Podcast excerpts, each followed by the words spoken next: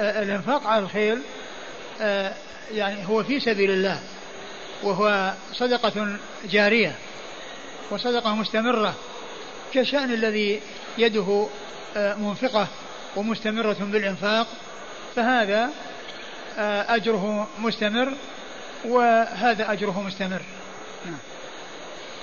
ثم مر بنا يوما آخر فقال له أبو الدرداء كلمة تنفعنا ولا تضرك قال قال لنا رسول الله صلى الله عليه وعلى آله وسلم نعم الرجل خريم الأسدي لولا طول جمته وإسبال إزاره. فبلغ ذلك خريما فعجل فأخذ شفرة فقطع بها جمته إلى أذنيه ورفع إزاره إلى أنصاف ساقيه. ثم مر بهم في المرة الثالثة وقال أبو ذر نفس الكلمة السابقة. قال من له؟ أبو ذر. أبو الدرداء. أبو, أبو الدرداء. قال أبو الدرداء آه، آه، نفس الكلمة كلمة تنفعنا ولا تضرك. قال قال الرسول صلى الله عليه وسلم نعم الرجل خريم لولا آه، طول جمته وإسبال إسبال إزاره. فبلغ ذلك خريما وهو خريم بن فاتك فبادر وأخذ شفرة وقطع شعره حتى صار إلى شحمة أذنيه. وذهب إلى قميصه أو إلى إزاره فقطعه إلى أنصاف ساقيه. ورفع رفع إزاره رفع رفعه نعم رفعه إلى أنصاف ساقيه يعني القطع للشعر والرفع للإزار والرفع للإزار إلى أنصاف الساقين.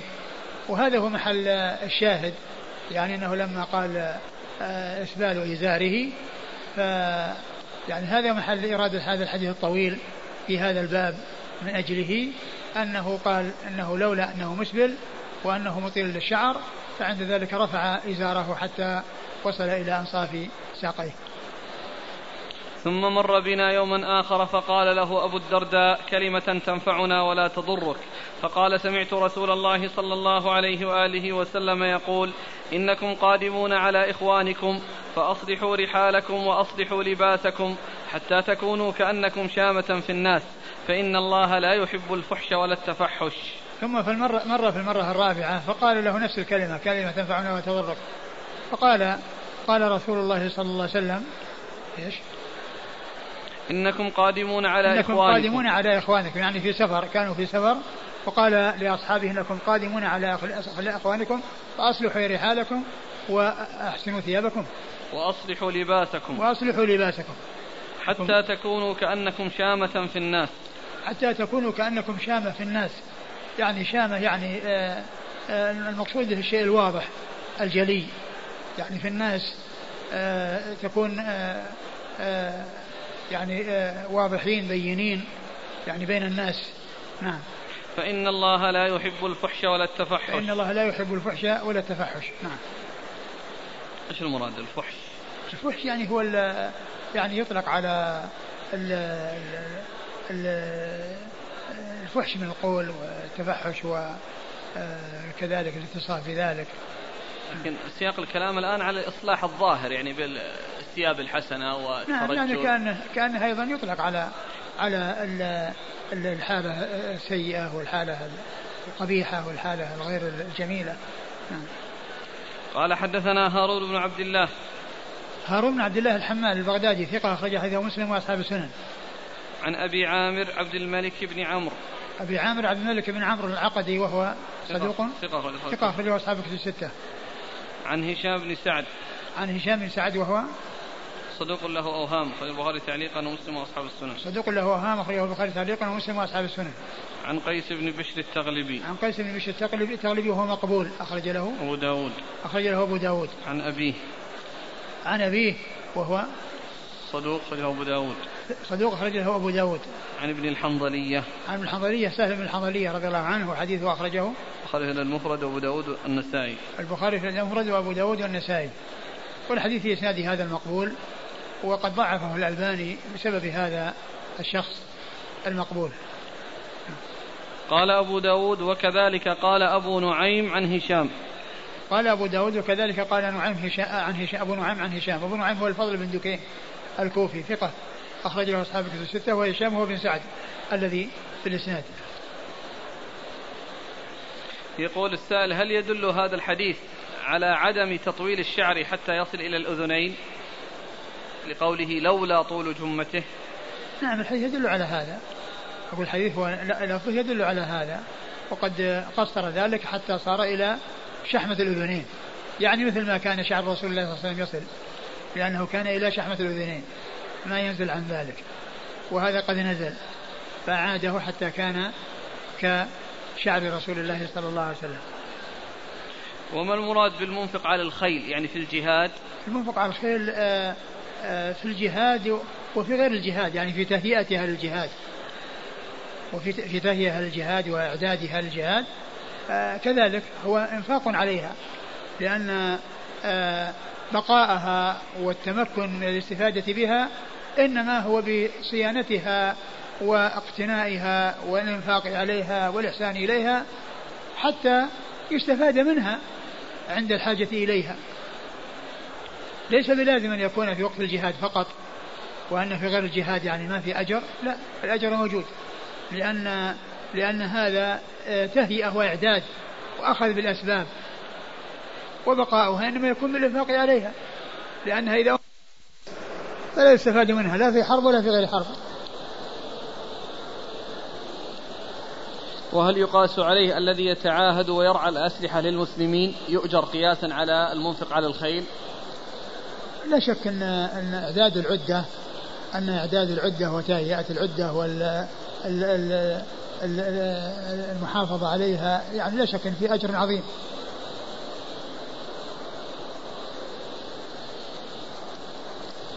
ما علة سرور أبي الدرداء بقول النبي صلى الله عليه وسلم سبحان الله لا بأس أن يؤجر ويحمد. يعني كون كونه ما يحبط عمله. يعني من يكون يعني حصل منه يعني شيء من ذلك يعني كونه آه، يحصل منه يعني شيء آه، آه، مثل هذا الذي جرى في هذا الحديث ثم لا يحبط عمله لأن الذي يعني شق عليه يكون يحبط عمله. الرسول صلى الله عليه وسلم بين بأنه لا يحبط عمله وأنه لا بأس أن يؤجر ويحمد. وهل فيه دلالة على جواز ذكر المسلم بما يكره إذا كان غائبا؟ نعم الرجل خريم لولا طول جمته وإسبال إزاره. لا إذا كان في مصلحة له إذا كان في مصلحة له وأنه يعود عليه بالمصلحة فهذا النتيجة هي خير له. لأنه بعد ذلك كان حصل منه تدارك عن هذا الشيء والنقص الذي قد حصل كمل فهذه آه، نصيحة. وكان وهذا من جنس آه، الحديث الآخر قال نعم الرجل عبد الله لو كان يقوم الليل. كأنكم شامة أليس فيه لباس الشهرة حتى يكونوا ظاهرين؟ لا لا مو شهرة. أقول مو شهرة وإنما ظهور بالخير وبروز بالخير. قال رحمه الله تعالى باب ما جاء في الكبر. قال حدثنا موسى بن إسماعيل قال حدثنا حماد قال حاء وحدثنا هناد يعني ابن السري عن أبي الأحوص المعنى عن عطاء بن السائب قال موسى عن سلمان الأغر وقال هناد عن الأغر أبي مسلم عن أبي هريرة رضي الله عنه قال هناد قال قال رسول الله صلى الله عليه وآله وسلم قال الله عز وجل الكبرياء ردائي والعظمة إزاري فمن نازعني واحدا منهما قذفته في النار. ثم ورد أبو داود باب في الكبر يعني في تحريمه وأن صاحبه مذموم ومتوعد بالوعيد وأن الكبرياء والعظمة إنما هي لله عز وجل وهو الكبير العظيم المتعال سبحانه وتعالى و طلبها أو التعالي والترفع والتكبر والتعاظم من الخلق مذموم لأن المطلوب في حقهم أنهم آه، آه، عبيد لله مستضعفون فعليهم أن يتواضعوا لله عز وجل وألا يتعالوا ويتكبروا عن الناس ويترفعوا عن الناس بل عليهم بالتواضع وعليهم الابتداء الابتعاد عن التكبر. فأورد أبو داود يعني هذه الترجمة وهي الكبر يعني آه، يعني بيان ما ورد فيه من الوعيد ومن التخويف والزجر والردع لمتعاطيه. أورد أبو داود حديث أبي هريرة. حديث أبي هريرة رضي الله عنه. قال قال الله عز وجل وهذا حديث قدسي العظمة إزار العظمة إزاري والكبرياء ردائي فمن نازعني في شيء منهما قذفته في النار. قذفته في النار. قوله سبحانه, قوله سبحانه وتعالى في آية القدسي العظمة إيزاري والكبرياء ردائي. يعني أن هذه من الخصائص التي يختص بها سبحانه وتعالى. وهي ملازمة لله وليس لغير لغيره أن يبحث عنها وأن يتطلبها لأن هذه من خصائص الله عز وجل. و يعني قوله إزاري وردائي يعني هذا هو المقصود من الحديث. أن الله تعالى مختص بها وأنه لا أحد ينازعه فيها. كما أن من يكون له إزار ورداء من الخلق فإن ذلك الإزار والرداء مختص به. ليس لأحد في لغيره مشاركة فيه. ف صفات الله عز وجل فيه صفة العظمة وصفة الكبرياء لله عز وجل. وذكر الإزار والرداء للإشارة إلى الاختصاص. وإلى آآ آآ عدم المنازعة فيها عدم المنازعة فيها. فلا يقال أن أن لله إزار ويعني يسكت وإنما يقال أن لله الكبرياء وله العظمة وأن الله عز وجل بين أنه مختص بها كما أن من يكون من أهل من الناس عليه الإزار والرداء أنه مختص بإزاره وردائه مختص بإزاره وردائه. فدل هذا على أن ذلك من خصائص الله سبحانه وتعالى وأن ليس لأحد أن يتعاطى ذلك أو يتطلب ذلك أو يبحث عن ذلك أو آه، يؤمل أن يحصل له ذلك لأن هذا من خصائص الله سبحانه وتعالى. وهذا اللفظ الذي جاء في هذا الحديث من جنس اللفظ الذي جاء عن النبي صلى الله عليه وسلم في الأنصار في غزوة حنين لما يعني آه، وجدوا في أنفسهم لأنهم لا يحصل لهم ما حصل للناس جمعهم في مكان وتحدث معهم وقال بلغني أنكم وجدتم في أنفسكم إذ لم يحصل لكم ما حصل الناس قالوا نعم يا رسول الله. قال أما ترضون أن يذهب الناس بالشاة والبعير وتذهبون برسول الله صلى الله عليه وسلم إلى رحالكم؟ ثم قال الأنصار شعار والناس دثار. الأنصار شعار والناس دثار.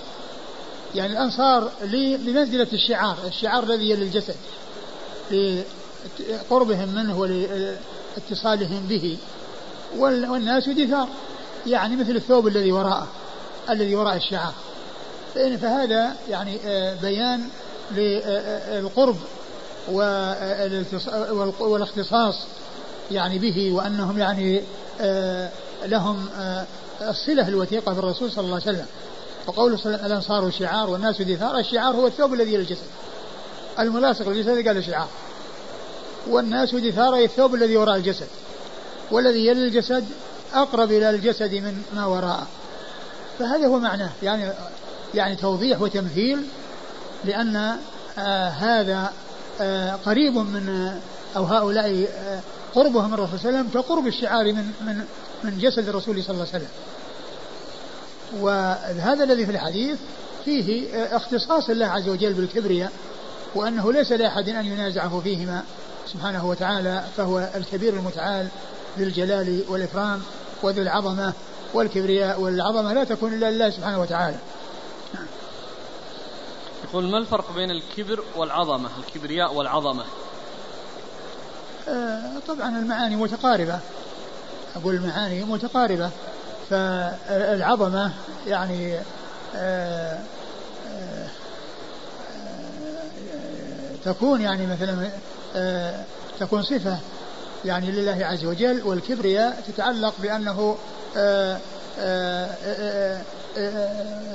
ذو الكبرياء على غيره وأن غيره بالنسبة له أنه مفتقر إليه وأنه بحاجة إليه. يعني فبعض الصفات وبعض الأسماء تتقارب في معناها ويكون بينهما فروق دقيقة وبعضها يكون آه، آه، مماثل ولكن يكون فرق في في في السعة وعدم السعة مثل الرحمن والرحيم كل من يدعي الرحمة ولكن الرحمن أعظم من الرحيم. وهل يجوز التكبر؟ ولهذا يطلق على على غير الله رحيم ولا يطلق على غير الله رحمن. ولا يطلق على غير الله رحمن رحمن من, من الأسماء الخاصة به التي تطلق على غيره. لا يقال فلان رحمن. ويقال فلان رحيم. وقد وصف الله نبيه بأنه بالمؤمنين رؤوف رحيم. فهذه من الأسماء يعني الرحمن من الأسماء التي لا تضاف إلا لله عز وجل ولا تطلق إلا على الله عز وجل. ولهذا لما آه، قيل لمسيلمة الكذاب رحمن اليمامة حصل له لقب مرادف لاسمه وهو الكذاب بحيث إذا قيل مسيلمة لا يقال مسيلمة وحدها بل يقال مسيلمة الكذاب كأنه اسم مركب كأنه اسم مركب. قال حدثنا موسى بن إسماعيل عن حماد. موسى بن إسماعيل آه، مر ذكره حماد هو بن سلمة بن دينار ثقة أخرجه البخاري تعليقا ومسلم وأصحاب السنة. قال حاء وحدثنا هناد بن السري. قال حاء وتتحول من إسناد إلى إسناد هناد بن السري ابو السري ثقة أخرجه البخاري في خلق افعال العباد ومسلم وأصحاب السنن. عن أبي الأحوص عن أبي الأحوص سلام بن سليم الحنفي ثقة أخرج له أصحاب الكتب الستة. عن عطاء بن السائب عن عطاء بن السائب وهو صدوق اختلط أخرج حديث البخاري وأصحاب السنن.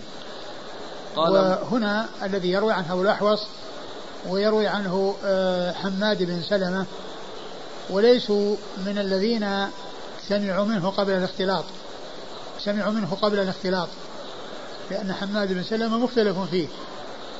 ومعلوم أن المختلف فيه كأنه يعتبر غير سامع لأنه لا بد من تحقق السماع قبل الاختلاط حتى يقبل حديثه. وأبو الأحوص لم يسمع منه قبل الاختلاط لكن الحديث ورد في صحيح مسلم من حديث آه، من حديث أبي هريرة وحديث صحابي آخر. يعني نفس المعنى إلا أن فيه لفظ العزة بدل بدل الكبرياء بدل العظمة. بدل العظمة فيه لفظ العزة. فالحديث جاء في صحيح مسلم عن أبي هريرة وعن صحابي آخر. أبي سعيد. وأبي سعيد نعم. وعطاء بن السائب صدوق اختلط وال والراوي يعني عنه في الإسناد ليس ممن سمع منه قبل الاختلاط ولكن الحديث ثابت في صحيح مسلم من طريق أخرى لأن عطاء بن سائب ليس من رجال مسلم. ولهذا البخاري وأصحاب السنة ما في مسلم. فهو ليس من رجال مسلم أصلا. والحديث جاء من طريق أخرى ليست ليس فيها حماد بن عطاء بن سائب وعطاء بن سائب ليس من رجال مسلم أصلا لا وجود له في كتاب مسلم. قال موسى عن سلمان الأغر وقال هناد عن الأغر أبي مسلم. قال موسى الذي هو الشيخ الأول آآ آه، آآ آه، سلمان الأغر. وقال الشيخ الثاني أبي مسلم الأغر أبي مسلم. وهما رجلان. يعني هذا غير هذا. ولكن كل منهما ثقة. سواء كان هذا أو هذا فكل منهما ثقة. سلمان أخرج له أصحاب الكتب والأغر أبي مسلم أخرج البخاري في المفرد ومسلم وأصحاب السنن. سلمان أخرج له أصحاب الكتب الستة والأغر أبي مسلم أخرج له البخاري في المفرد ومسلم وأصحاب السنن. البخاري في المفرد ومسلم وأصحاب السنن. عن أبي هريرة.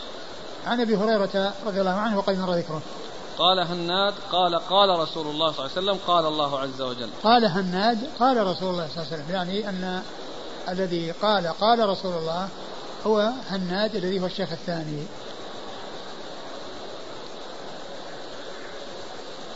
هل يجوز أن, أن نقول لله إزار هو العظمة ولله رداء هو الكبرياء؟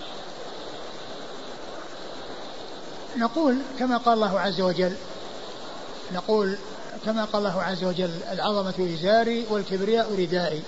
لكن كوننا نقول له إزار ونطلق أن عليه له إزار ويعني قد يعني يصير الكلام يعني يقطع و يعني ولا يتصل بشيء فيكون يعني يعني شيئا خطيرا وشيئا غير لائق بالله سبحانه وتعالى. ما وجه إيراد أبي داود باب الكبر في كتاب اللباس؟ لأنه لما ذكر الإسبال والإسبال يعني آه، يكون للكبر ولغيره وقد ذكر آه، الحديث الذي فيه الإسبال وفيه التعاظم وفيه الخيلاء فذكر بالمناسبة الكبر الذي آه، الإسبال ذم لأنه يؤدي إليه أو لأنه سبب للوصول إليه.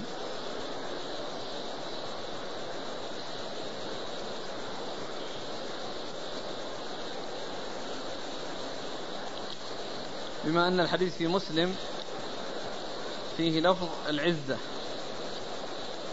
بدل الكبرياء بدل العظمة. فلا ألا يقال لفظة العظمة شاذة أو منكرة لأنها جاءت من حديث عطاء؟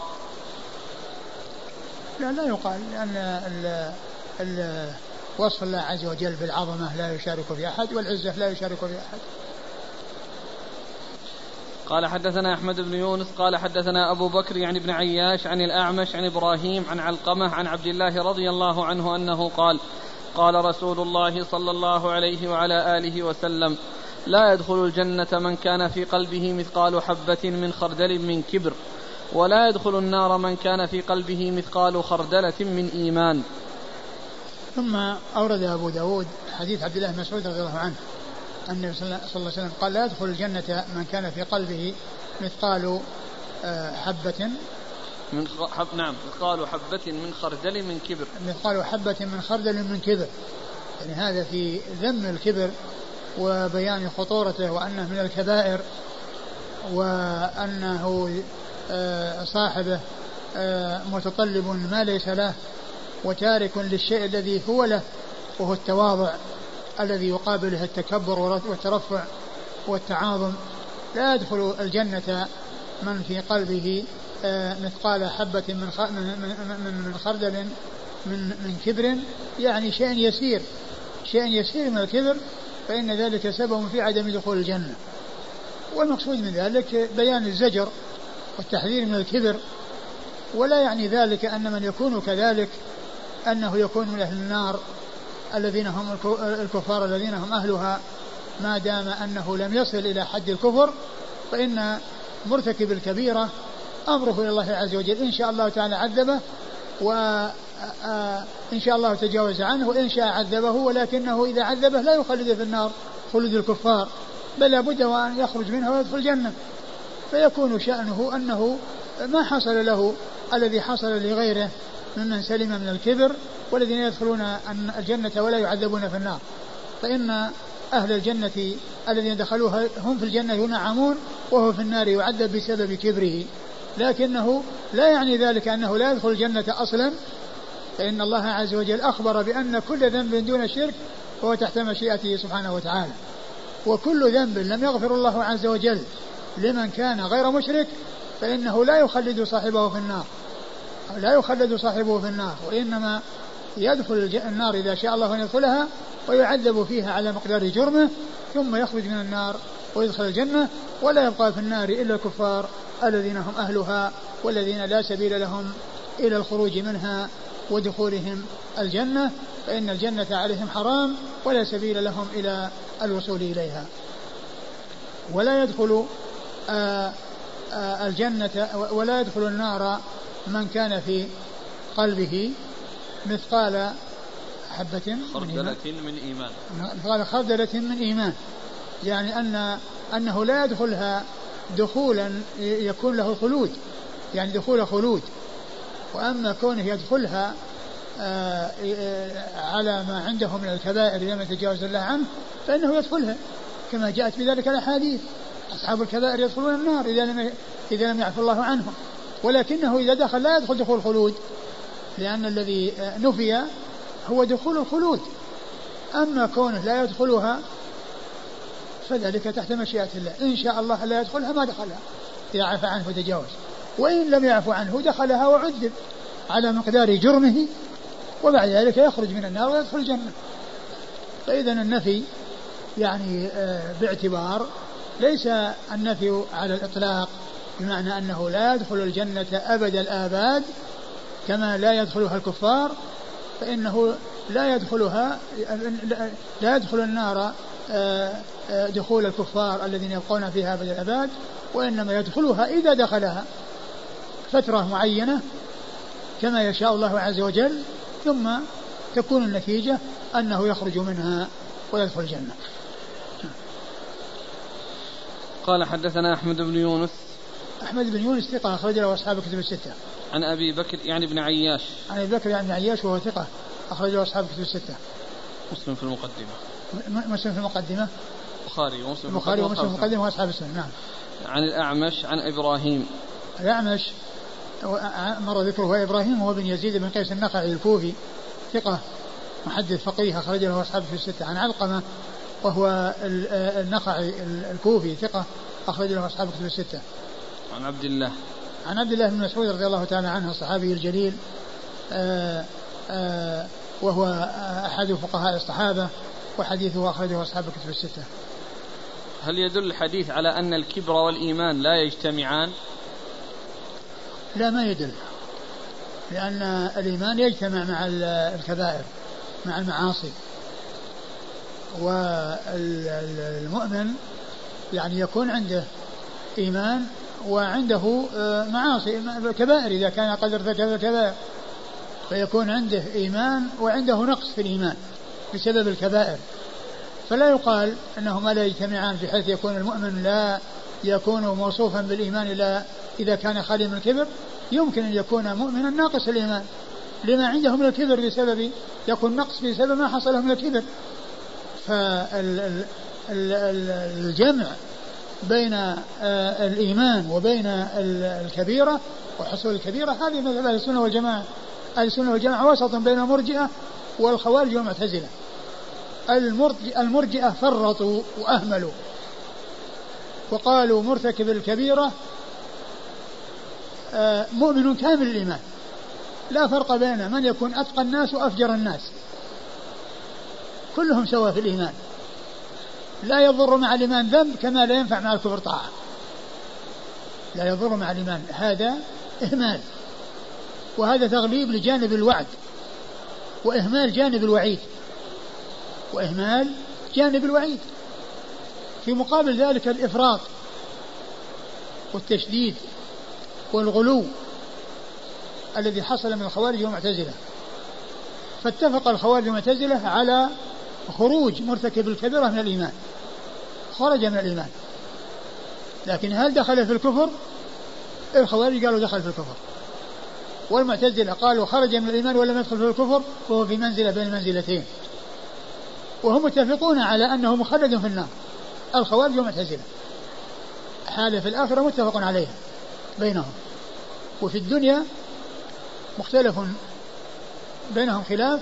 هؤلاء قالوا كافر وهؤلاء قالوا في منزلة من المنزلين متفقون على أنه ليس بمؤمن. خرج من الإيمان فكان كافرا على قول الخوارج وبين في منزلة من المنزلتين على قول المعتزلة. وأهل السنة والجماعة قالوا هو مؤمن ناقص الإيمان. الخوارج المرجئة قالوا مؤمن كامل الإيمان. وأولئك قالوا كافر. في الدار هذا في غاية التفريط وهذا في غاية الأفراط. أهل السنة جماعة توسطوا بين هؤلاء وهؤلاء. فقالوا هو مؤمن فليس بكافر. ما خرج من الإيمان. وبذلك خالفوا الخوارج والمعتزلة الذين قالوا ليس بمؤمن. فبقولهم هو مؤمن خالفوا بذلك الخوارج والمعتزلة أهل السنة توسطوا بين الخوارج والمعتزلة من جهة وهم المفرطون الغالون وبين المرجئة المفرطون المتساهلون المتسيبون الذين جعلوا الأمور كلها فوضى وأنه لا فرق بين أتقى الناس وأفجر الناس. أهل السنة قالوا في مرتكب الكبيرة مؤمن ناقص الإيمان.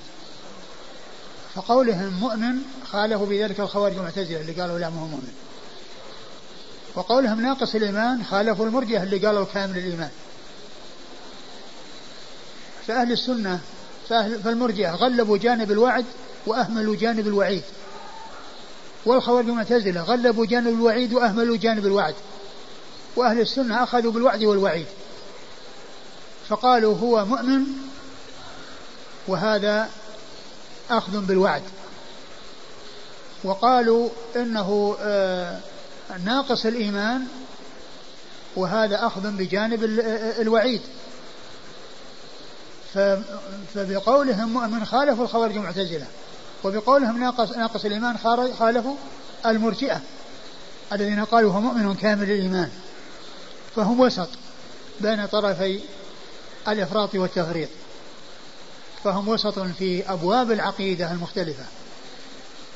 وسط في هذا الباب بين المرجئة والخوارج المعتزلة ووسط في الصفات بين المشبهة والمعطلة ووسط في أصحاب الرسول صلى الله عليه وسلم بين الروافض وبين يعني النواصب والذين يعني يجفون ويسبون فعندهم محبة الجميع وعدم الغلو في أحد ولا الجفاء في أحد فلا جفاء عندهم ولا آه ولا آه إفراط. وهم وسط في آه أبواب العقيدة المختلفة. وهذا الباب الذي معنا فيما يتعلق بمرتكب الكبيرة واضح. يعني في أنهم قالوا عن مرتكب الكبيرة مؤمن ناقص الإيمان. فيحب على ما عنده من الإيمان ويبغض على ما عنده من الفسق والعصيان فيكون جامعا بين كونه محبوبا وكونه مبغوضا. والحب والبغض في الشيء الواحد يعني يجتمعان. فالحب باعتبار والبغض باعتبار. لا يكون محبوبا بإطلاق ولا مبغوضا بإطلاق. عند المرجئة محبوبا بإطلاق. وعند الخوارج المعتزلة مبغوضا بإطلاق. وعند أهل السنة محبوب باعتبار ومبغوض باعتبار. ويجتمع في الإنسان محبة وبغض محبة على ما عنده من الإيمان وبغض على ما عنده من الفسق والفجور والعصيان. وهناك مثال يتضح به الجمع بين الحب والبغض وهو الشيب. الشيب إذا نظر إلى ما قبله هو الشباب صار غير مرغوب فيه. ما هو ما هو مرغوب فيه؟ مبغوض. يعني بالنسبة للشباب لما قبله. ولكن بالنسبة لما بعده هو الموت يصير مرغوب إذا نظر إلى ما بعده صار مرغوب فيه. لأن من هو في المشيب ما يريد الموت. ولكن بالنسبة للشباب غير مرغوب فيه. لأن الشباب هو المرغوب فيه. ولهذا يقول الشاعر الشيب كره وكره أن أفارقه فأعجب لشيء على البغضاء محبوب. الشيب كره وكره يعني ما يريد الموت الذي وراه. ولكن إذا نظر للشباب ما هو مرغوب فيه. فاجتمع فيه أنه محبوب باعتبار ومبغوض باعتبار. وهذا وكذلك مرتكب الكبيرة محبوب باعتبار ما عنده من الإيمان ومبغوض على ما عنده من من الفجور والعصيان. نعم. قال أبو داود رواه القسملي عن الأعمش مثله. قال أبو داود رواه القسملي عن الأعمش مثله. آه القسمري هو عبد العزيز بن مسلم ثقة ربما وهم أخرج له أصحاب الكتب إلا ابن ماجه. عبد العزيز مسلم ثقة ربما وهم أخرج له أصحاب الكتب إلا ابن ماجه. أصحاب الكتب الستة إلا ابن ماجه. قال حدثنا أبو موسى محمد بن المثنى قال حدثنا عبد الوهاب قال حدثنا هشام عن محمد عن أبي هريرة رضي الله عنه أن رجلا أتى النبي صلى الله عليه وآله وسلم وكان رجلا جميلا فقال يا رسول الله إني رجل حبب إلي الجمال وأعطيت منه ما ترى حتى ما أحب أن يفوقني أحد. إما قال بشراك نعلي وإما قال بشسع نعلي. أفمن الكبر ذلك؟ قال لا ولكن الكبر من بطر الحق وغمط الناس. ثم ورد أبو داود حديث آه، أبي هريرة. أبي هريرة رضي الله عنه في قصة الرجل الذي جاء النبي صلى الله عليه وسلم وكان جميلا ويحب الجمال وقال إني آه، كما ترى ولا أحب أن أحد آه، يفوقني حتى في شسع النعل. وفي إيش؟ أو بش إما بشراك نعلي أو بشسع نعلي. بشراك يعني شك من الراوي إما هذا وإما هذا. أفمن الكبر ذلك؟ قال عليه الصلاة والسلام الكبر آآ آآ قال لا ولكن الكبر من بطر الحق وغمط الناس. لكن الكبر من من من بطر الحق. بطر الحق وغمط الناس. يعني بطر بطر الحق يعني رده ولم يقبله وغمط الناس يحتقرهم وازدراهم يعني كونه يترفع عليهم. وأما إذا كان الإنسان يعني يحب الجمال وليس عنده يعني لا الشهرة التي هي مذمومة ولا التعالي والترفع على الناس الذي هو مذموم فإن ذلك يكون محمودا. قال حدثنا أبو موسى محمد بن المثنى. أبو موسى محمد المثنى هو الزمن.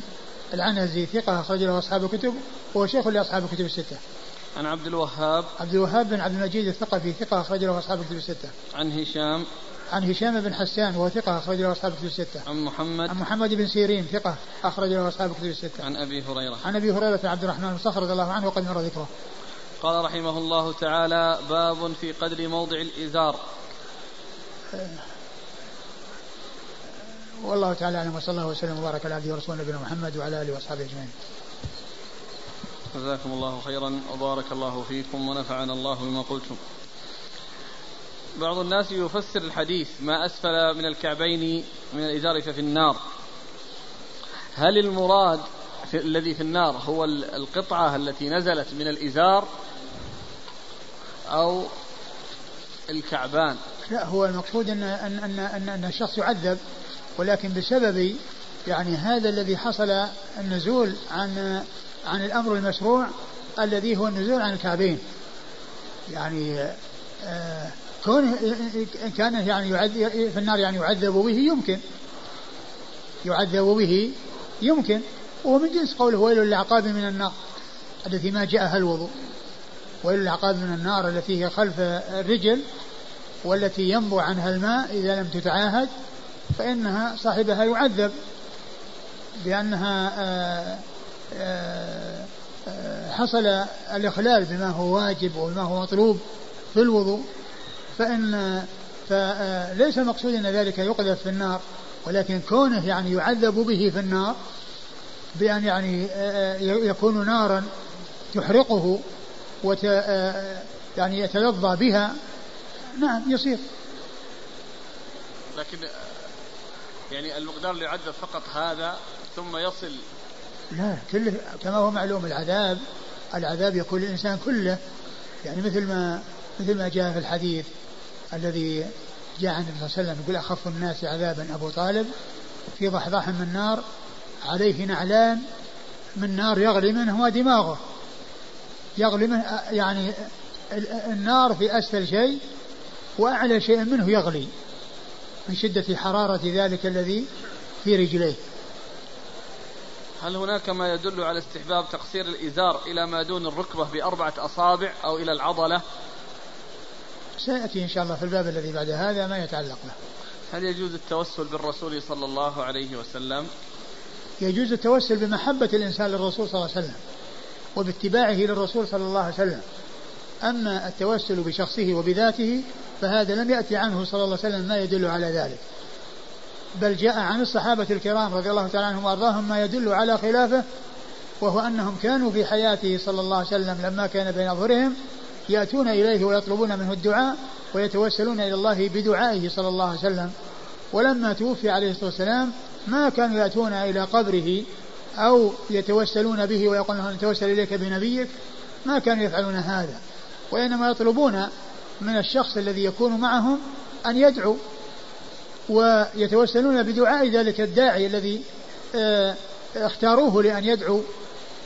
وقد جاء ذلك في صحيح البخاري عن عمر بن الخطاب رضي الله تعالى عنه وأرضاه أنه آه، آه، لما كان عام قحط وجذب وخرج يستسقي بالناس طلب من العباس أن يدعو وقال رضي الله عنه اللهم إنا كنا إذا أجدبنا إلي إذا أجدبنا توسلنا إليك بنبينا وتسقينا. يعني في حياتك كنا نتوسل إليك به فنطلب منه الدعاء. وأنك تسقينا وأنك تجيب دعاءه وإنا نتوسل إليك بعم نبينا فأسقنا. يقوم يا عباس فادعو الله. فلو كان التوسل به صلى الله عليه وسلم وبشخصه يعني مشروعا ما كان عمر رضي الله عنه يعدل إلى التوسل بأحد. غير النبي صلى الله عليه وسلم. فدل على أن الرسول صلى الله عليه وسلم لما كان حيا بين أظهرهم كانوا يأتون ويطلبون من الدعاء ويتوسلون بدعاء. ولما مات صلى الله عليه وسلم ما كانوا يتوسلون به وإنما كانوا يطلبون من طلبوا من عمه العباس في عهد عمر أن يدعو. واختار عمر رضي الله عنه العباس مع أنه فيه من هو خير من العباس وأفضل من العباس وعمر نفسه أفضل من العباس. ولكنه اختاره لقرابته من رسول الله صلى الله عليه وسلم. ولهذا قال وإنا نتوسل إليك بعم نبينا. ما كان نتوسل إليك بالعباس؟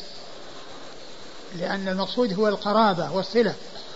نتوسل إليك بنبينا والآن نتوسل إليك بعم نبينا.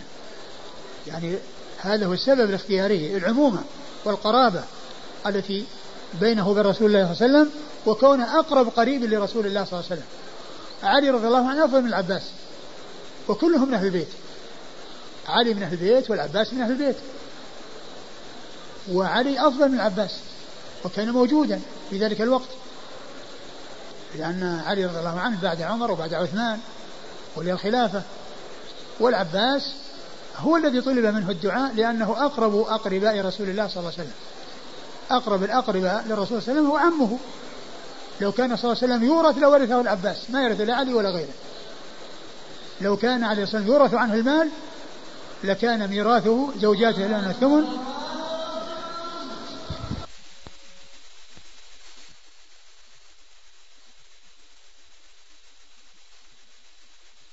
بسم الله الرحمن الرحيم. الحمد لله رب العالمين. والصلاة والسلام على عبد الله ورسوله. نبينا محمد وعلى آله وصحبه أجمعين. أما بعد قال الإمام أبو داود السجستاني رحمه الله تعالى باب في قدر موضع الإزار. قال حدثنا حفص بن عمر قال حدثنا شعبة عن العلاء بن عبد الرحمن عن أبيه. قال سألت أبا سعيد الخدري رضي الله عنه عن الإزار قال على الخبير سقطت. قال رسول الله صلى الله عليه وعلى آله وسلم إزرة المسلم إلى نصف الساق ولا حرج أو لا جناح فيما بينه وبين الكعبين. ما كان أسفل من الكعبين فهو في النار. من جر إزاره بطرا لم ينظر الله إليه. بسم الله الرحمن الرحيم. الحمد لله رب العالمين وصلى الله وسلم وبارك على عبده ورسوله نبينا محمد وعلى آله وأصحابه أجمعين أما بعد. فيقول الإمام أبو داود السجستاني رحمه الله تعالى باب في قدر الإزار قدر موضع الإزار. قدر موضع الإزار. أي موضع نهايته من الأسفل وهو أن يكون إلى نصف الساق ولا ينزل عن الكعبين. يعني بحيث يكون بين الكعبين ونصف الساق. هذه هي المنطقة أو هذا هو المكان الذي يكون فيه منتهى الثوب سواء كان إزارا أو قميصا فإنه يكون بين فوق الكعبين إلى نصف الساق. وقد أورد أبو داود حديث أبي سعيد الخدري رضي الله عنه أنه سأله رجل عن آه، قدر موضع آه، آه، الإزار فقال على الخبير سقطت يعني أنك سألت من كان عنده علم عن رسول الله صلى الله عليه وسلم في ذلك وهذا يقوله ابن أبو سعيد رضي الله عنه من أجل آه، طمأنة الشخص السائل إلى أن عنده علم وأنه خبير بذلك وأنه عنده علم عن رسول الله صلى الله عليه وسلم بذلك ففيه طمأنته إلى آه، أن عنده علم وحث له وترغيب بأن يتلقى عنه ذلك العلم الذي تلقاه عن رسول الله صلى الله عليه وسلم. وهذا يبين ما كان عليه صحابة رسول الله صلى الله عليه وسلم ورضي الله عنهم وأرضاهم من الحرص على الخير وعلى بذل العلم وعلى آه، نشره رضي الله تعالى عنهم وأرضاهم. ثم قال قال, قال رسول الله صلى الله عليه وسلم إزرة المسلم إلى نصف الساق. أي أنها تنتهي إلى نصف الساق من الجهة العليا وتنتهي إلى الكعبين من الجهة السفلى. ويكون فيما بين هذين المكانين هذا هو السائغ الذي على الإنسان أن يفعله وليس عليه أن ينزل آه، عن الكعبين لأنه إذا نزل عن ذلك فإنه يكون الإسبال المحرم المنهي عنه المتوعد عليه بالوعيد الشديد الثابت في ذلك عن رسول الله صلى الله عليه وسلم. ثم قال من جر إزاره بطرا لم ينظر الله إليه. يعني من جر إزاره يعني معناه أنه أنزله عن آآ آه، آآ آه، الكعبين. فإنه يكون بذلك يكون إسبالا ويكون محرما. وقد عرفنا فيما مضى أن جر الإزار إذا كان متعمدا ومقصودا به آه، الخيلاء فإنه يكون الإثم أكبر وأعظم. وإن كان متعمدا ولكنه لم يرد الخيلاء فإن ذلك حرام ومن الذنوب ومن كبائر الذنوب. ولكن كون يكون فيه قصد الخيلاء يكون الأمر أخطر وأشد.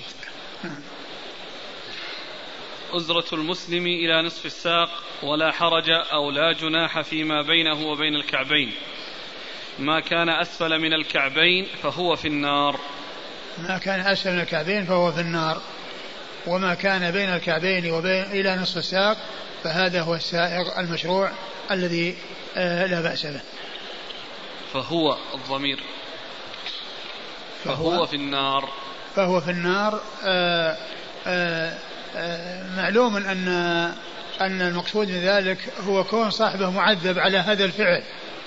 ويحتمل أن يكون المراد أنه يعذب بهذا الذي نزل في النار أنه يعذب به يوم القيامة لأن ذلك هو سبب العذاب وهو نزوله عن الكعبين. يعني ما قاله الخطابي. قال فهو في النار يتأول على وجهين أحدهما أن ما دون الكعبين من قدم صاحبه في النار عقوبة له على فعله. والوجه الآخر أن يكون معناه أن صنيعه ذلك وفعله الذي فعله في النار على معنى أنه معدود ومحسوب من أفعال أهل النار. هو لا شك أن هذا يعني آه، يؤدي إلى يؤدي إلى النار. وهو فعل يستحق عليه العقوبة بالنار ويحتمل كما قلت أن يكون نفس هذا الذي نزل من الكعبين أنه يعذب به نفس أنه يعذب به بحيث يكون نارا تتلظى آه، يوم القيامة آه، آه، لأنه فعل أمرا منكرا فيعذب به يوم القيامة. ومعلوم أنه قد جاء أحاديث بأن من فعل أمرا محرما وعذب به في الآخرة فإنه يكون يعذب به نفسه في الآخرة. مثل ذاك الذي تحسى سما وكذلك الذي سقط من شاهق. يعني نفس العمل الذي عمله هو يعذب به يوم القيامة. مثل هذا يقول ألا يحتمل أن يراد الإزار أو الثوب على حد قوله تعالى إنكم وما تعبدون من, من دون الله حصب جهنم. يعني نفس الثوب نفسه كذلك يكون أو هذا المقدار لا هذا المقدار هذا الذي قلته هذا المقدار هو الذي يعذب به. مثل ما يعذب الذي يتحسى السم بالنار والذي يعني سقط من شاهق يعذب بنفس العمل يحصل له في الآخرة فيكون يعني نفس القطعة من الثوب النازلة يعني آه، تلتهب عليه نارا ويعذب بها. وكذلك يعني جاء حديث كثيرة في أن نفس الذنب الذي حصل يعذب به نفسه في الآخرة. ومن جر إزاره بطرا لم ينظر الله إليه. هذا سبق في الدرس لم ينظر الله النظر الذي يكون فيه رحمة له والذي فيه آه، إحسان إليه. وأما النظر الذي هو عام أو الذي يكون فيه غضب ويكون فيه تبكيت وتقريع فهذا لا ينفيه الحديث مثل ما قلت في مسألة الكلام لا يكلمهم الله يوم القيامة وقد قال اخسأوا فيها ولا تكلمون فاخسأوا كلام ولكنه كلام تقريع وتوبيك تبكيت ولا يكلمهم يعني التكليم الذي فيه آه، آه، منفعة لهم والذي فيه إحسان إليهم. فالمنفي غير المثبت المنفي نوع من الكلام والمثبت نوع من الكلام. والمنفي نوع من النظر والذي آه، يثبت وهو مقابله نوع من النظر قال حدثنا حفص بن عمر حفص بن عمر ثقة أخرجه البخاري وأبو داود والنسائي. عن شعبة. شعبة بن الحجاج الواسطي البصري ثقة أخرج له أصحاب الكتب الستة. عن العلاء بن عبد الرحمن. العلاء بن عبد الرحمن الحرقي وهو صدوق أخرجه البخاري تعليقا ومسلم وأصحاب السنن. البخاري في جزء القراءة ومسلم البخاري في جزء القراءة ومسلم وأصحاب السنن. عن أبيه عن أبيه وهو كذلك. ثقة ثقة أخرجه البخاري في جزء القراءة ومسلم وأصحاب السنن. عن أبي سعيد الخدري. عن أبي سعيد الخدري سعد بن مالك بن سنان الخدري رضي الله عنه صاحب رسول الله عليه الصلاة والسلام وهو أحد السبعة المعروفين بكثرة الحديث عن النبي صلى الله عليه وسلم. اللي مر معنا أنه إلى نصف الساق. والأسئلة في أنه أعلى من ذلك تحت الركبة بأربع أصابع أو عند العضلة. ما أعرف. في شيء؟ أقول ما أعرف يعني شيء يعني يدل على على أكثر من نصف الساق الأخ يشير إلى حديث كعب بن عجرة أنه كان يرفع إزاره إلى تحت الكعب الركبة بأربعة أصابع. ما أدري عن ثبوته. يعني هو حديث ولا أثر؟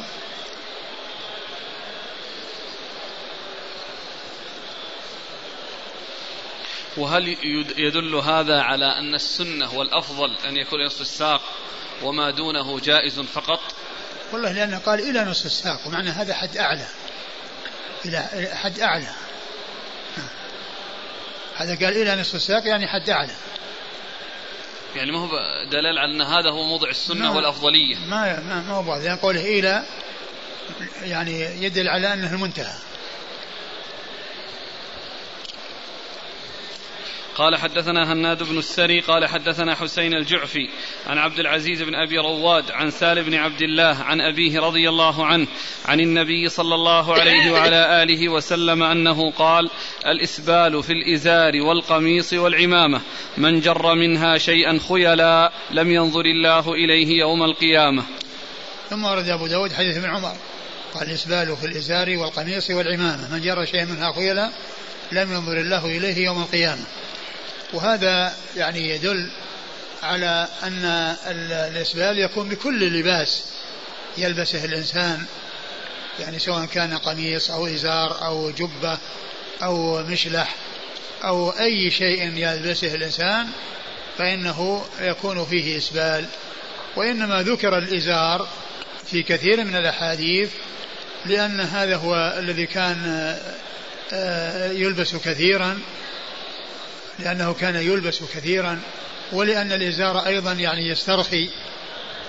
فيعني جاء التنصيص عليه يعني حتى آه، يحذر آه، نزوله عن الكعبين. نعم. فما حد العمامة وكيف يكون الإسبال فيها؟ والله يعني الذي يبدو كما مثل ما ذكر بعض العلم أن الشيء الذي يعني يكون خارج عن عن المعتاد أو عن المألوف بأن يكون يعني طول فاحش ليس بلازم أن يكون أنه يعني يسحب العمامة وراه من فوق رأسه وينزل وإنما يعني يكون فيه يعني زيادة آه، آه، عن آه، فاحشة أو زيادة كبيرة عن قدر محتاج إليه هو المقصود.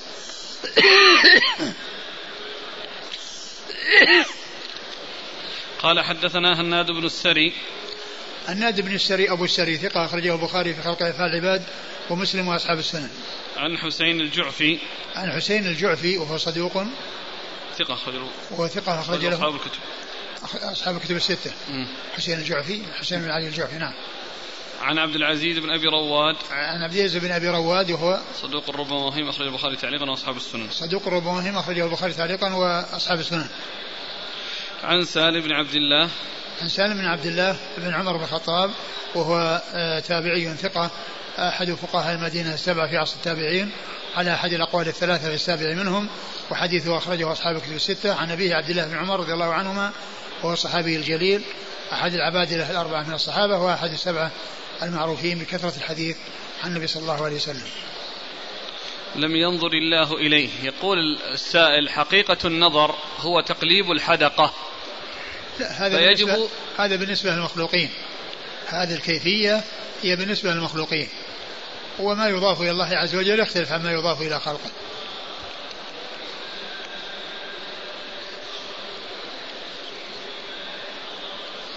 قال حدثنا هناد قال حدثنا ابن المبارك وعباد عباد هذه زائدة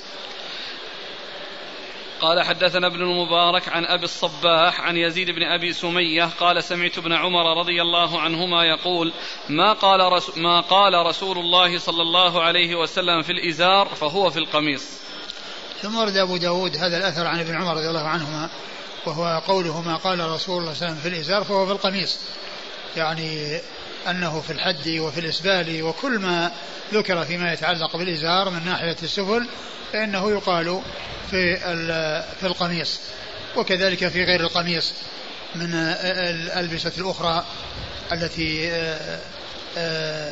مثل المشلح والجبة وما إلى ذلك. قال حدثنا هناد عن ابن المبارك ابن المبارك عبد الله بن المبارك المروزي ثقة أخرج له أصحاب كتب الستة عن أبي الصباح وهو سعدان بن سالم صدوق رجل أبو داود. وهو سعدان بن صالح صدوق رجل أبو داود. عن عبد الله بن أبي سمية. إيه يعني يزيد بن أبي سمية يزيد بن أبي سمية وهو مقبول أخرج له. أبو داود. أخرج له أبو داود. عن ابن عمر. عن ابن عمر عبد الله بن عمر بن الخطاب رضي الله عنه مر ذكره. قال حدثنا مسدد قال حدثنا يحيى عن محمد بن أبي يحيى قال حدثني عكرمة أنه رأى ابن عباس رضي الله عنهما يأتزر فيضع حاشية إزاره على مقدمه على من مقدمه على ظهر قدميه ويرفع من مؤخره. قلت لم تأتزر هذه الإزرة؟ قال رأيت رسول الله صلى الله عليه وسلم يأتزرها. ثم ورد أبو داود حديث ابن عباس وفيه بيان كيفية للإزار. وهي أنه كان يأتزر ويضع مقدمي مقدم إزاره على ظهر قدمه و ويرفعه من من من الخلف. فقال لما تفعل ذلك؟ قال رأيت رسول الله صلى الله عليه وسلم يفعلها. يعني أن هذه من من الهيئات التي جاءت عن النبي عليه الصلاة والسلام. قال حدثنا مسدد. مسدد هو بن مسرهد البصري ثقة. أخرج له البخاري وأبو داود والترمذي والنسائي. عن يحيى. يحيى بن سعيد القطان ثقة أخرج له أصحاب كتب الستة. عن محمد بن أبي يحيى. عن محمد بن أبي يحيى وهو؟ صدوق أخرج أبو داود والترمذي في الشمائل والنسائي بن ماجه. صدوق أخرج أبو داود والترمذي في الشمائل والنسائي وابن ماجه. عن عكرمة. عن عكرمة مولى بن عباس وهو ثقة أخرج له أصحاب كتب الستة. عن ابن عباس عبد الله بن عباس بن عبد المطلب بن عم النبي صلى الله عليه وسلم. وأحد العباد الأربعة من الصحابة وأحد السبعة المعروفين بكثرة الحديث عن النبي عليه الصلاة والسلام. إذا أصابت الحاشية مقدم ظهر القدم. ما تكون توازي توازي الكعب؟ يمكن. أقول يمكن أن تكون موازية الكعب لأن ظهر القدم نابي مرتفع. الأخ يقول تركت ثوبي عند الخياط من أجل أن يجعله إلى نصف الساق. فلما لبسته خرج إلى فوق الكعب. آخذه ولا؟ البسه. هذا يستشكل يقول الثوب إذا ركع المصلي ينزل عن الكعبين. ما يؤثر. أقول ما يؤثر. النزول بسبب الركوع ما دام أنه في المسافة المشروعة لا يؤثر. هو سينزل قال رحمه الله تعالى باب في لباس النساء. قال حدثنا عبيد الله بن معاذ قال حدثنا أبي قال حدثنا شعبة عن قتادة عن عكرمة عن ابن عباس رضي الله عنهما عن النبي صلى الله عليه وعلى آله وسلم أنه لعن المتشبهات من النساء بالرجال والمتشبهين من الرجال بالنساء. ثم ورد أبو داود باب في لباس النساء.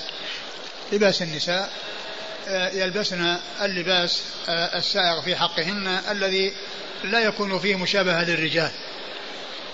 و آه، ما ورد في السنة من لباسهن لهن لبسه لكن جاءت السنة بمنع النساء من التشبه بالرجال ومنع الرجال من التشبه بالنساء.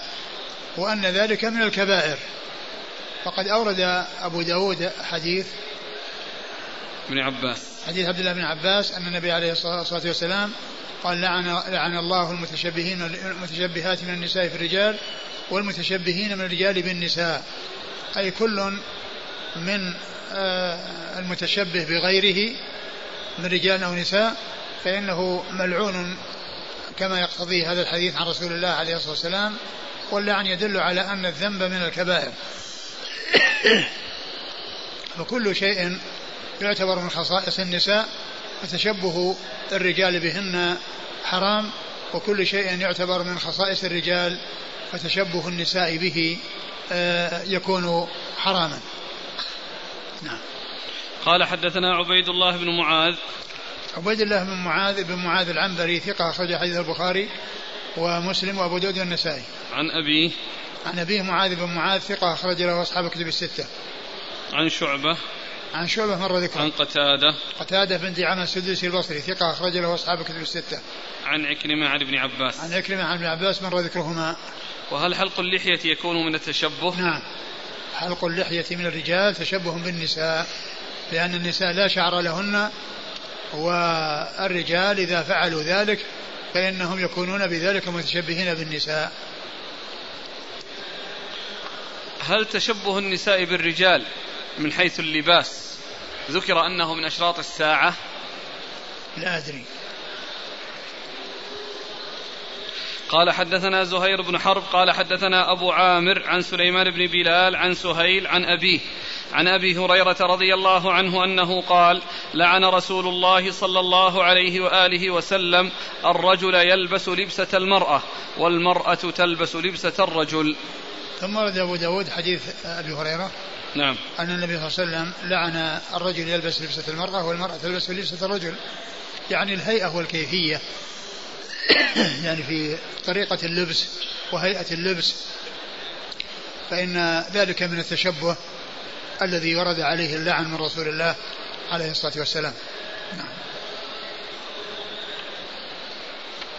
لعن رسول الله صلى الله عليه وسلم الرجل الرجل يلبس لبسة المرأة والمرأة تلبس لبسة الرجل.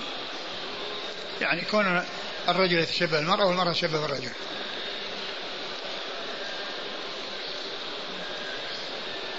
قال حدثنا زهير بن حرب. زهير بن حرب أبو خيثمة. وهو ثقة أخرج له أصحابه في الستة إلى الترمذي عن أبي عامر عن أبي عامر العقدي وهو عبد الملك بن عمرو وهو ثقة أخرج له أصحاب كتب الستة. عن سليمان بن بلال. سليمان بن بلال ثقة أخرج له أصحاب كتب الستة. عن سهيل. عن سهيل بن أبي صالح وهو صدوق أخرج حديثه أصحاب كتب الستة والترمذي والبخاري إنما روى له آه، مقرونا. نعم. مقرون نعم. عن أبيه. عن أبيه أبو صالح السمان ذكوان ثقة أخرج له أصحاب كتب الستة. عن أبي هريرة عبد الرحمن بن صخر الدوسي صاحب رسول الله عليه الصلاة والسلام وهو أكثر أصحابه حديثا. يقول السائل هل لبس المرأة للبنطلون تشبه بالرجال؟ نعم لا شك أن تشبه لكن الرجال ليس لهم يلبسوا البنطلون. قال حدثنا محمد بن سليمان لوين وبعضه قراءة عليه. عن سفيان عن ابن جريج عن ابن أبي مليكة قال قيل لعائشة رضي الله عنها إن امرأة تلبس النعل فقالت لعن رسول الله صلى الله عليه وآله وسلم الرجلة من النساء. ثم ورد أبو داود حديث عائشة أنها سئلت أن المرأة تلبس النعل أي النعل الخاص بالرجال يقصد النعل الذي يخص الرجال. وإلا فإن كون المرأة تلبس النعل الخاص بالنساء هذا هذا هو الأصل ولا بد منه. وإنما المقصود أنها تلبس لبسة الرجل أو النعل الخاص بالرجل. النعال الخاصة بالرجال هذا هو الذي قال لعن الله الرجلة من النساء. يعني التي آه، تتشبه بالرجال أو تكون يعني تحاكي الرجال يعني في لباسهم وهيئاتهم. فهذا هو المقصود بالرجلة.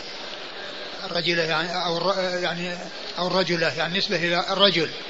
يعني أنها آه، تجعل نفسها من من, كأنها رجل أو أنها من الرجال.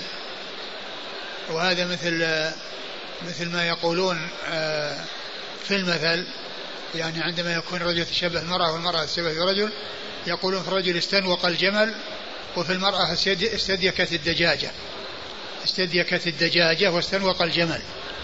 استنوق الجمل يعني بدل ما كان يعني ذكرا صار من قبيل الإناث أو لحق بالإناث واستديكت الدجاجة خرجت من كونها دجاجة إلى أن صارت من قبيل الديكة.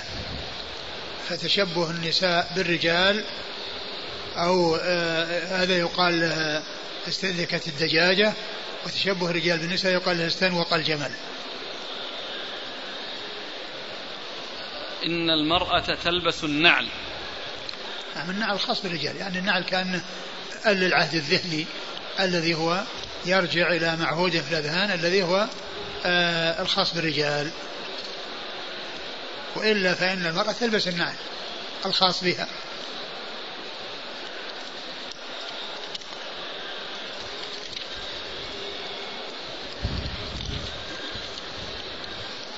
قال حدثنا محمد بن سليمان لوين. محمد بن سليمان لوين. آه لوين هذا لقب لمحمد بن سليمان وهو ثقة. نعم أخرجه أبو داود النسائي. أخرجه أبو داود النسائي. وبعضه قراءة عليه. وبعضه قراءة عليه. يعني أن بعضه سماع وبعضه قراءة اللي هو العرض. وكل منهما صحيح. والرواية به صحيحة. وغالبا ما يفرقون بين المسموع والمقروء عليه بأن يقول حدثنا في المسموع وأخبرنا في المقروء. و وكثيرا ما يسوون بينهما.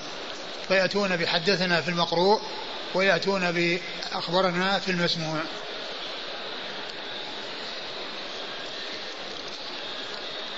عن سفيان عن ابن جريج. آه سفيان هو ابن عيينة المكي ثقة. أخرج له أصحاب كتب الستة وعبد وابن جريج عبد الملك بن ابن عبد العزيز بن جريج المكي ثقة أخرج له أصحاب كتب الستة. عن ابن أبي مليكة عن ابن أبي مليكة وهو عبد الله بن عبيد الله ابن أبي مليكة ثقة أخرج له أصحاب الكتب الستة. عن عائشة عن عائشة أم المؤمنين رضي الله عنها وأرضاها الصديقة بنت الصديق وهي من أوعية السنة وحافظتها نعم.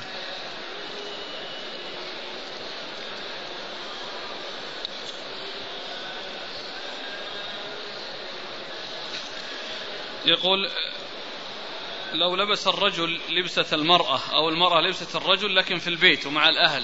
ولو كان ولو كان ولو كان ولو كان كذلك. لا يخص البيت. الأمر التشبه لا يخص البيت ولا يخص الشارع وإنما هو في الجميع. هذا قريب منه. مثلا البجامة رجالية تلبسها المرأة في البرد. ليس لها ذلك. إذا كانت من خصائص الرجال ليس لها ذلك. قد تحتاج المرأة إلى لبس الفروة فروة الرجال. والله تبتعد عن كل شيء يتعلق بالرجال أو من ألبسة الرجال. في بعض البلاد يكون زي النساء مثل زي الرجال ويشبهه ولا فرق بينهما إلا أن النساء عندهم الاحتجاب فقط. إذا كان إذا كان هيئة اللبس واحدة عند الرجال وعند النساء يعني آآ آآ يكون التشبه يعني في غير ذلك. ما دام أن هذا شيء هذا لا فرق بين الرجل والمراه في كيفية اللباس. إذا وجد هذا الشيء وكان هذا هو الواقع يكون التشبه يعني في في في في الأمور الأخرى. يعني من ناحية الثوب إذا كان من خصائص الرجال هذا اللون أو هذا يعني من خصائص النساء هذا اللون. يعني تعرف عليها البلد فلا يعني آه، يقدم الرجل على أن يلبس شيئا عرف بأنه من خصائص المرأة أو اشتهر بينهم بأنه من خصائص المرأة وكذلك العكس. في بلادي هناك نعال من خشب تستعمل للدخول في الحمامات يستعملها الرجال والنساء. هذا ما في بس النعال اللي تكون للحمامات يعني هذه ليست لا للرجال ولا للنساء هذه ليست خاصة بهذا ولا بهذا هي لمن يدخل الحمام بعض النساء إذا أرادت أن تصل أن تصلي وتكون على عجلة تأخذ الشماغ وتلفه على رأسها كوضع الخمار وتصلي به. لا ليس لها ذلك ما دام أن هذا من ألبسة الرجال فإنها تبحث عن شيء غيره، نعم إذا ما وجدت إلا هو إذا لم تجد إلا هو لها ذلك. بعض النساء متسلطات وتريد أن تكون الآمرة الناهية في البيت كالرجل فهل هذا من التشبه بالرجال؟ هذا من قبيل استديكة الدجاجة ما حكم لبس الكعب العالي للمرأة؟ والله لا شك ان إن يعني مثل ذلك آه، آه، فيه تشبه بالكافرات وأيضا يعني عمل آه، لهيئة يعني تعرض نفسها للانزلاق وللسقوط وللحوق الضرر بها. وأيضا قد يكون آه، فيه تأثير على الجسم يعني من ناحية أن الاعتماد إنما يكون على يعني بعض أجزاء القدم فيكون في ذلك مضرة فهو آه، لا يسوغ ولا يصلح من وجوه متعددة. قال رحمه الله تعالى باب في قوله تعالى يدنين عليهن من جلابيبهن. قال حدثنا أبو كامل قال حدثنا أبو عوانة عن إبراهيم بن مهاجر. عن صفية بنت شيبة عن عائشة رضي الله عنهما أنها ذكرت نساء الأنصار فأثنت عليهن وقالت لهن معروفا وقالت لما نزلت سورة النور عمدنا إلى حجور أو حجوز شك أبو كامل فشققنهن فاتخذنه خمرا. ثم ورد أبو داود باب قول الله عز وجل يدنين عليهن من جلابيبهن.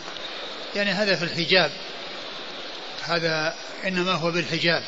فلما نزلت يعني آية الحجاب بادرنا إلى أن أخذنا هذه الحجوز وهي التي آه، آه، تأتزر بها المرأة وتتخذها إزارا فقطعناها وجعلناها خمرا يعني يغطين بهن رؤوسهن ووجوههن وهذا فيه المبادرة إلى الامتثال للأوامر واتباع السنن التي تأتي عن رسول الله صلوات الله وسلامه وبركاته عليه. نعم. تشرحون الجلباب يدنين عليه الجلباب الجلباب قيل أنه آه يعني آه آه آه شيء آه آه يكون مثل العباءة التي تكون فوق اللباس المعتاد آه الداخلي الذي هو كالخمار. يعني لأنه يعني واسع يعني هو غير الخمار. نعم. عن عائشة رضي الله عنها أنها ذكرت نساء الأنصار فأثنت عليهن وقالت لهن معروفا وقالت لهن معروفا يعني قولا معروفا يعني من ناحية الثناء عليهن. نعم. وقالت لما نزلت سورة النور عمدنا إلى حجور أو حجوز شك أبو يعني كامل. نعم حجور أو حجوز. يعني الحجوز هي القريبة لأنها يعني ما يشد على الحجزة. والحجزة هي موضع عقد الإزار. نعم. فشققنهن فاتخذنه خمرا. خمرا يعني يغطين بهن رؤوسهن ووجوههن. قال حدثنا أبو كامل. أبو كامل الجحدري فضيل بن حسين وهو ثقة أخرج له. البخاري تعليقا ومسلم وأبو داود والترمذي. البخاري تعليقا ومسلم وأبو داود والترمذي. عن أبي عوانة. عن أبي عوانة الوضاح بن عبد الله اليشكري ثقة أخرج له أصحاب كتب الستة. عن إبراهيم بن مهاجر. إبراهيم مهاجر وهو صدوق سيء سيء الحفظ. صدوق لين الحفظ. صدوق لين الحفظ أخرج له. مسلم ومسلم وأصحاب السنن. مسلم وأصحاب السنن. عن صفية بنت شيبة. عن صفية بنت شيبة لها رؤية. نعم. وحديثه أخرجه أصحاب كتب الستة. عن عائشة. عن عائشة وقد مر ذكرها. قال حدثنا محمد بن عبيد قال حدثنا ابن ثور عن معمر عن ابن خثيم عن صفية بنت شيبة عن أم سلمة رضي الله عنهما أنها قالت لما نزلت يدنين عليهن من جلابيبهن خرج نساء الأنصار كأن على رؤوسهن الغربان الغربان من الأكسية. ثم ورد أبو داود حديث أم سلمة أنه لما نزل قول الله عز وجل يدنين عليهن من جلابيبهن خرج نساء الأنصار وعلى كان على رؤوسهن الغربان من الأكسية. يعني آه، آه، آه، الذي هو تغطية بالسواد. يعني من ناحية الخمر. والمقصود من ذلك أنهن بادرن إلى تغطية رؤوسهن ووجوههن حيث قال كأن على رؤوسهن الغربان يعني من حيث اللون. يعني لون الغربان أسود ولون الخمر التي كانت عليهن آه، كانت آه، يعني بهذا اللون. نعم.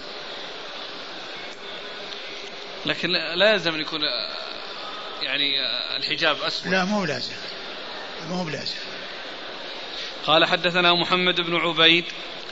محمد بن عبيد يحتمل أن يكون ابن حساب وأن يكون المحاربي وكل منهما روى عنه أبو داود وروى عن ومن هو الشيخ. ابن ثور. وروى عن ابن ثور. كلاهما؟ نعم كل منهم. هي طبقة واحدة. محمد بن يعني محمد بن عبيد بن حساب وابن والمحاربي. محمد بن عبيد المحاربي. كل منهما روى عنه أبو داود وروى عن وكل منهما روى عن ابن ذور ومحتمل هذا وهذا وكل منهما ثقة. وكل منهما ثقة. الأول واحد ثقة والثاني صدوق. ابن حساب ثقة والمحاربي صدوق. وكل منهما حجة ومعتد به سواء هذا أو هذا. عن ابن ثور. بن ثور محمد بن ثور وهو ثقة أخرج له. أبو داود النسائي. أبو داود النسائي. عن معمر. آه، معمر بن راشد الأزدي البصري ثم اليماني ثقة أخرج له أصحاب كتب الستة. عن ابن خثيم. عن ابن خثيم وهو عبد الله بن عثمان بن خثيم ثقة أخرج صدوق له صدوق. صدوق أخرج له. البخاري تعليقا مسلم وأصحاب البخاري السنة تعليقا ومسلم وأصحاب السنة. عن صفية. عن صفية عن أم مر سلمة. ذكرها وأم سلمة. هي أم المؤمنين رضي الله عنها وأرضاها. حديثها أخرجه أصحاب كتب الستة.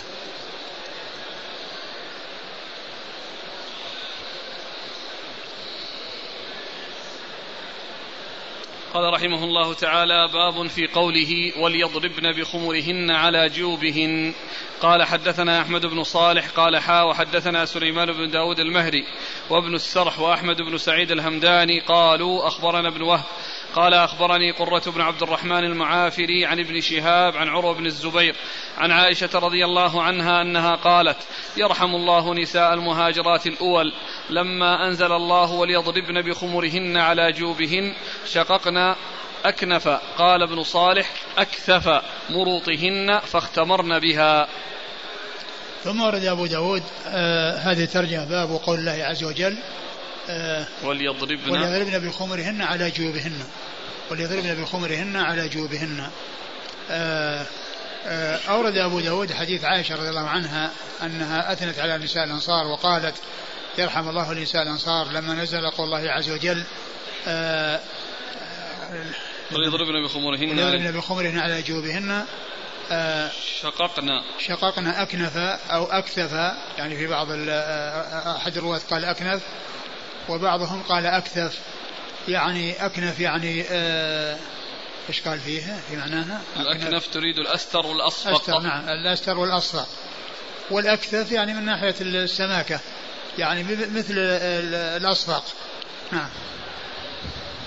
آه، فاختمرن بها. فاختمرنا بها. يعني هو مثل آه، الرواية السابقة التي جاءت عن عائشة التي فيها أنهن أخذن حجزهن وهنا قال مرطهن والمرط هي مثل الحجز التي يلف على يعني آه، على الجسد من الأسفل فمعناهما واحد. والألباني ضعف الأول وصحح هذا. والحقيقة أنه لا فرق بينهما. لا فرق بينهما. يعني ما دام هذا صحيح فذاك يصح بسبب هذا. لأن المعنى واحد والمؤدى واحد ولا فرق بينهما. إلا أن هذا في حجز ذاك في حجز وهذا فيه آه، آه، مرض. نعم. فكل منهما صحيح. هناك آه، أثنت على الأنصار نساء الأنصار. هنا؟ وهنا أثنت على نساء المهاجرات الأول. نعم يعني كل أقول كل منهما محل الثناء. والمهاجرات الأول مع الأنصاريات. المهاجرات الأول مع الأنصاريات. فيصحح. هذا مع هذا. ولا يقال أن أن ذاك يكون ضعيفا يعني غير ثابت لأنه بمعنى هذا. ذاك فيه, فيه إبراهيم مهاجر الذي هو صدوق آه، لين الحفظ ولكن آه، هذا الحديث يعني آه، يدل على ما دل عليه.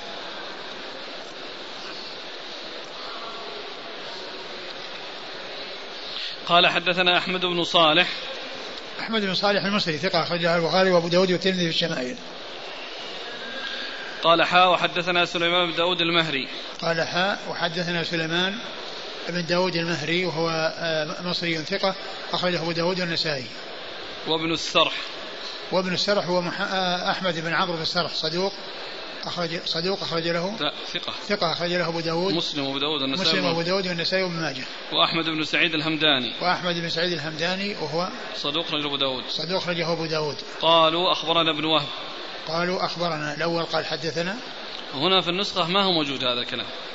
قال حدثنا أحمد بن صالح قال حاء. وحدثنا سليمان بن داود. بينما في نسخة محمد عوامة قال حدثنا أحمد بن صالح قال حدثنا ثم حول. قال حدثنا. إيه وقف. ثم حول. إيه، لكن نعم، هنا مساقطة حدثنا هذا هو نعم هو حدثنا. حتى يصير فرق بينهم. وبين أخبرنا. إيه. وشو قال في الأول هنا عندنا؟ قال حدثنا أحمد بن صالح. مم. قال حاء وحدثنا أحمد بن داو... سليمان بن داود المهري وابن السرح وأحمد بن سعيد المهدي الهمداني قالوا أخبرنا ابن وهب. يعني الأول ما هو واضح. ما هو واضح كلامه. إيه لكن مع النسخة الثانية إيه؟ أوضح لما فيها حدثنا. حدثنا وأخبرنا. إيه؟ التحويل من أجل الفرق نعم. بين حدثنا وأخبرنا. أقول حدثنا هي التي هي التي يتبين بها آه، فائدة التحويل. فائدة التحويل تتبين بحدثنا. قالوا أخبرنا ابن وهب. ابن وهب آه، مر ذكره. عن قرة بن عبد الرحمن المعافري. قرة بن عبد الرحمن المعافري هو؟ صدوق له مناكير أخرج له مسلم وأصحاب السنن. صدوق له مناكير أخرج له مسلم وأصحاب السنن. عن ابن شهاب. عن ابن شهاب محمد بن مسلم بن عبيد الله بن شهاب ثقة أخرج له أصحاب كتب الستة. عن عروة بن الزبير. عروة بن الزبير بن العوام ثقة فقيه. أحد فقهاء المدينة السبعة في عصر التابعين وحديثه أخرجها أصحاب الكتب الستة. عن عائشة. عن عائشة وقد مر ذكرها. قال حدثنا ابن السرح قال رأيت في كتاب خالي عن عقيل عن ابن شهاب بإسناده ومعناه. ثم ورد طريقا أخرى عن ابن السرح يعني وأحال على الطريقة السابقة. قال حدثنا ابن السرح قال رأيت في كتاب خالي. آه ابن السرح مر ذكره وخاله هو عبد الرحمن بن عبد الحميد نعم. ابن سالم وهو ثقة أخرج أبو داود النسائي. ثقة أخرج أبو داود النسائي. عن ابن شهاب عن عقيل. عن عقيل بن خالد بن عقيل المصري وهو ثقة أخرج له أصحاب الكتب الستة. عن ابن شهاب وقد مر ذكره. بإسناده ومعناه. بإسناده ومعناه. نعم. يقول السائل هل ما حكم وضع الحجاب لعله يقصد العباءة على الكتفين كثوب الرجل؟ لا ما يجوز لأن تشبه بالرجال. لأن هذا من خصائص الرجال الآن لبس على الكتفين على ما تعارف عليه الناس. هل يجوز للمرأة كشف قدميها أو يجب عليها أن تغطي القدمين سواء في الصلاة أو في الشارع إذا خرجت؟ تغطيها. تغطيها وقد جاء أرخاء يعني الحديث الذي فيه إذا تظهر أقدامنا قال يرخينا كذا. حديث ورد في ذلك عن رسول الله صلى الله عليه وسلم. هل يفهم من فعل الصحابيات من شق الخمر والاختمار بها أنهن لم يكن يختمرن ولا يغطين رؤوسهن فيما سبق؟ هذا هو الذي يفهم. هذا هو الذي يفهم. يعني كان الحجاب غير واجب ثم أوجب فتغير الحال. قال رحمه الله تعالى باب فيما تبدي المرأة من زينتها. قال حدثنا يعقوب بن كعب الأنطاكي ومؤمل بن الفضل الحراني قال حدثنا الوليد عن سعيد بن بشير عن قتادة عن خالد قال يعقوب بن دريك. عن عائشة رضي الله عنها أن أسماء بنت أبي بكر رضي الله عنهما دخلت على رسول الله صلى الله عليه وعلى آله وسلم وعليها ثياب رقاق فأعرض عنها رسول الله صلى الله عليه وسلم وقال يا أسماء إن المرأة إذا بلغت المحيض لم تصلح أن يرى منها إلا هذا وهذا. وكفيه. قال أبو داود هذا مرسل خالد بن دريك لم يدرك عائشة رضي الله عنها. ثم ورد أبو داود حديث باب, باب ما ما فيما تبدي المرأة من زينتها. ما تبدي المرأة من زينتها. الذي تبديه من زينتها هو هو ظاهر اللباس. هو ظاهر اللباس. هذا هو الذي يبدى لكل أحد. وأما الوجه والكفين فإنما تبدى لمن يجوز الإبداء له غير الأجانب. يعني من المحارم المحارم هم الذين تبدى لهم يبدى لهم الوجه. وأما الذي هو آآ آآ يبدى للجميع ويظهر الجميع هو اللباس الظاهر يعني لباسها يعني ما يظهر من لباسها. وأما وجهها وكفاها والكفان فهذان ما يظهران إلا للمحارم. ف أورد أبو داود حديث عائشة. عائشة رضي الله عنها أن أن أسماء بنت أبي بكر وهي أختها الكبرى التي هي أكبر منها بكثير دخلت على رسول الله صلى الله عليه وسلم وعليها ثياب الرقاق فأعرض عنها وقال إن المرأة إذا بلغت المحيض لم يكن لها أن تبدي إلا هذا وهذا وأشار إلى وجهه والكفين. والحديث يدل على أن الوجه والكفين من الأمور التي آه، تبدى يعني للرجال وتكشف للرجال ولكن آه، الحديث يعني غير صحيح لأن فيه آه، انقطاع وفيه أيضا أحد رجاله اللي هو بشير بن سعيد, سعيد بن بشير يعني ضعيف و وأيضا الوليد. نعم تدليس الوليد وتدليس الوليد وأيضا النكارة التي في متنه وهو كون يعني أسمى تأتي بثياب الرقاق إلى رسول الله صلى الله عليه وسلم و فهذا يعني شيء مستبعد وهي كبيرة يعني ليست صغيرة يعني قريبة مراهقة أو قريبة من المراهقة لأن عمرها في ذاك الوقت 27 سنة لما جاءت يعني في أول الهجرة وهي قيل أنها بلغت 100 سنة عمرها 100 سنة وتوفي سنة سنة 73 من الهجرة أو 74 فإذا نقص 73 74 يبقى 27 عند الهجرة. وهي التي وهي أم عبد الله بن الزبير التي ولدته في قبى أول ما وصلوا مهاجرين إلى المدينة وهو أول مولود ولد بعد الهجرة وأمه أسمى هذه. فمن المستبعد أن تأتي إلى النبي صلى الله عليه وسلم وهي بهذا السن بهذه الثياب الرقيقة المستنكرة التي أعرض عنها رسول الله صلى الله عليه وسلم بسببها. يعني ففيه ضعف من جهة الإسناد وفيه نكارة من جهة المعنى.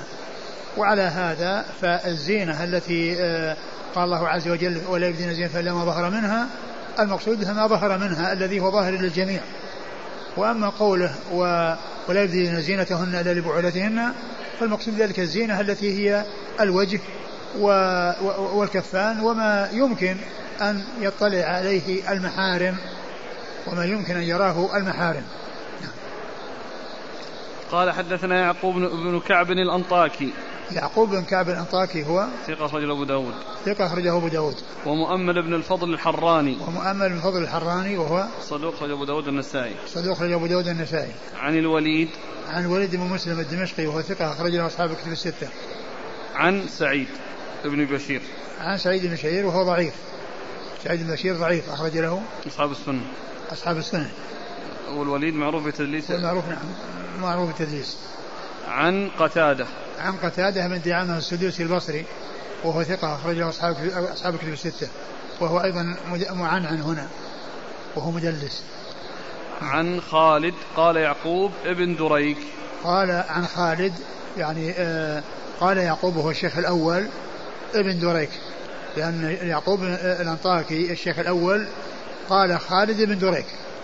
وأما مؤمل بن الفضل فقال خالد فقط. ولم يزد عليها. فهنا أشار أبو داود إلى الفرق بين آه، آه، ما عبر به شيخاه وأن أحدهما قال خالد بن دريك وهو يعقوب والثاني قال آه، خالد فقط ولم ينسبه وهو مؤمل ابن الفضل. وهو ثقة أخرج له أصحاب السنن. نعم. خالد بن دريك نعم. ثقة أخرج ثقة يرسل. ثقة يرسل أخرج أصحاب السنن. عن عائشة. عن عائشة. أم المؤمنين مر ذكرها. ثم أبو داود قال قال إيش؟ هذا مرسل. خالد بن دريك. هذا مرسل. خالد؟ خالد بن دريك لم يدرك عائشة. خالد بن دريك لم يدرك عائشة. يعني ما في انقطاع. وهذا الإرسال على المعنى العام الذي هو الانقطاع وليس الإرسال المشهور في اصطلاح المحدثين وهو الانقطاع من الأعلى بحيث يقول التابعي قال رسول الله صلى الله عليه وسلم كذا. بل هذا انقطاع في أثناء الإسناد ويقال له مرسل لأن فلان يرسل ويضيف الحديث إلى من لم يدركه هذا يقال له مرسل بالمعنى العام الذي هو آه، آه، أعم من الانقطاع الذي هو آه، السقوط من أعلى الإسناد بحيث يقول التابعي قال رسول الله صلى الله عليه وسلم كذا. فالحديث يعني غير صحيح. في قوله إلا ما ظهر منها. يشير الأخ أنه ورد عن بعض الصحابة والتابعين بالتفسير بأنه الوجه والكفين. يقول عن ابن عباس نعم جاء عن ابن عباس هذا وجاء عن هذا. ولكن يمكن آه أن آه يعني أنه جاء هذا وجاء هذا. يعني ابن عباس جاء عنه الوجه والكفين وجاء عنه اللباس الظاهر. أنه ما ظهر منها اللي هو اللباس. جاء عنه ذا وجاء عنه هل يجوز للمرأة إظهار القدمين للمحارم؟ القدمين. نعم، يجوز يجوز. يجوز إظهار الوجه والوجه أهم من القدمين.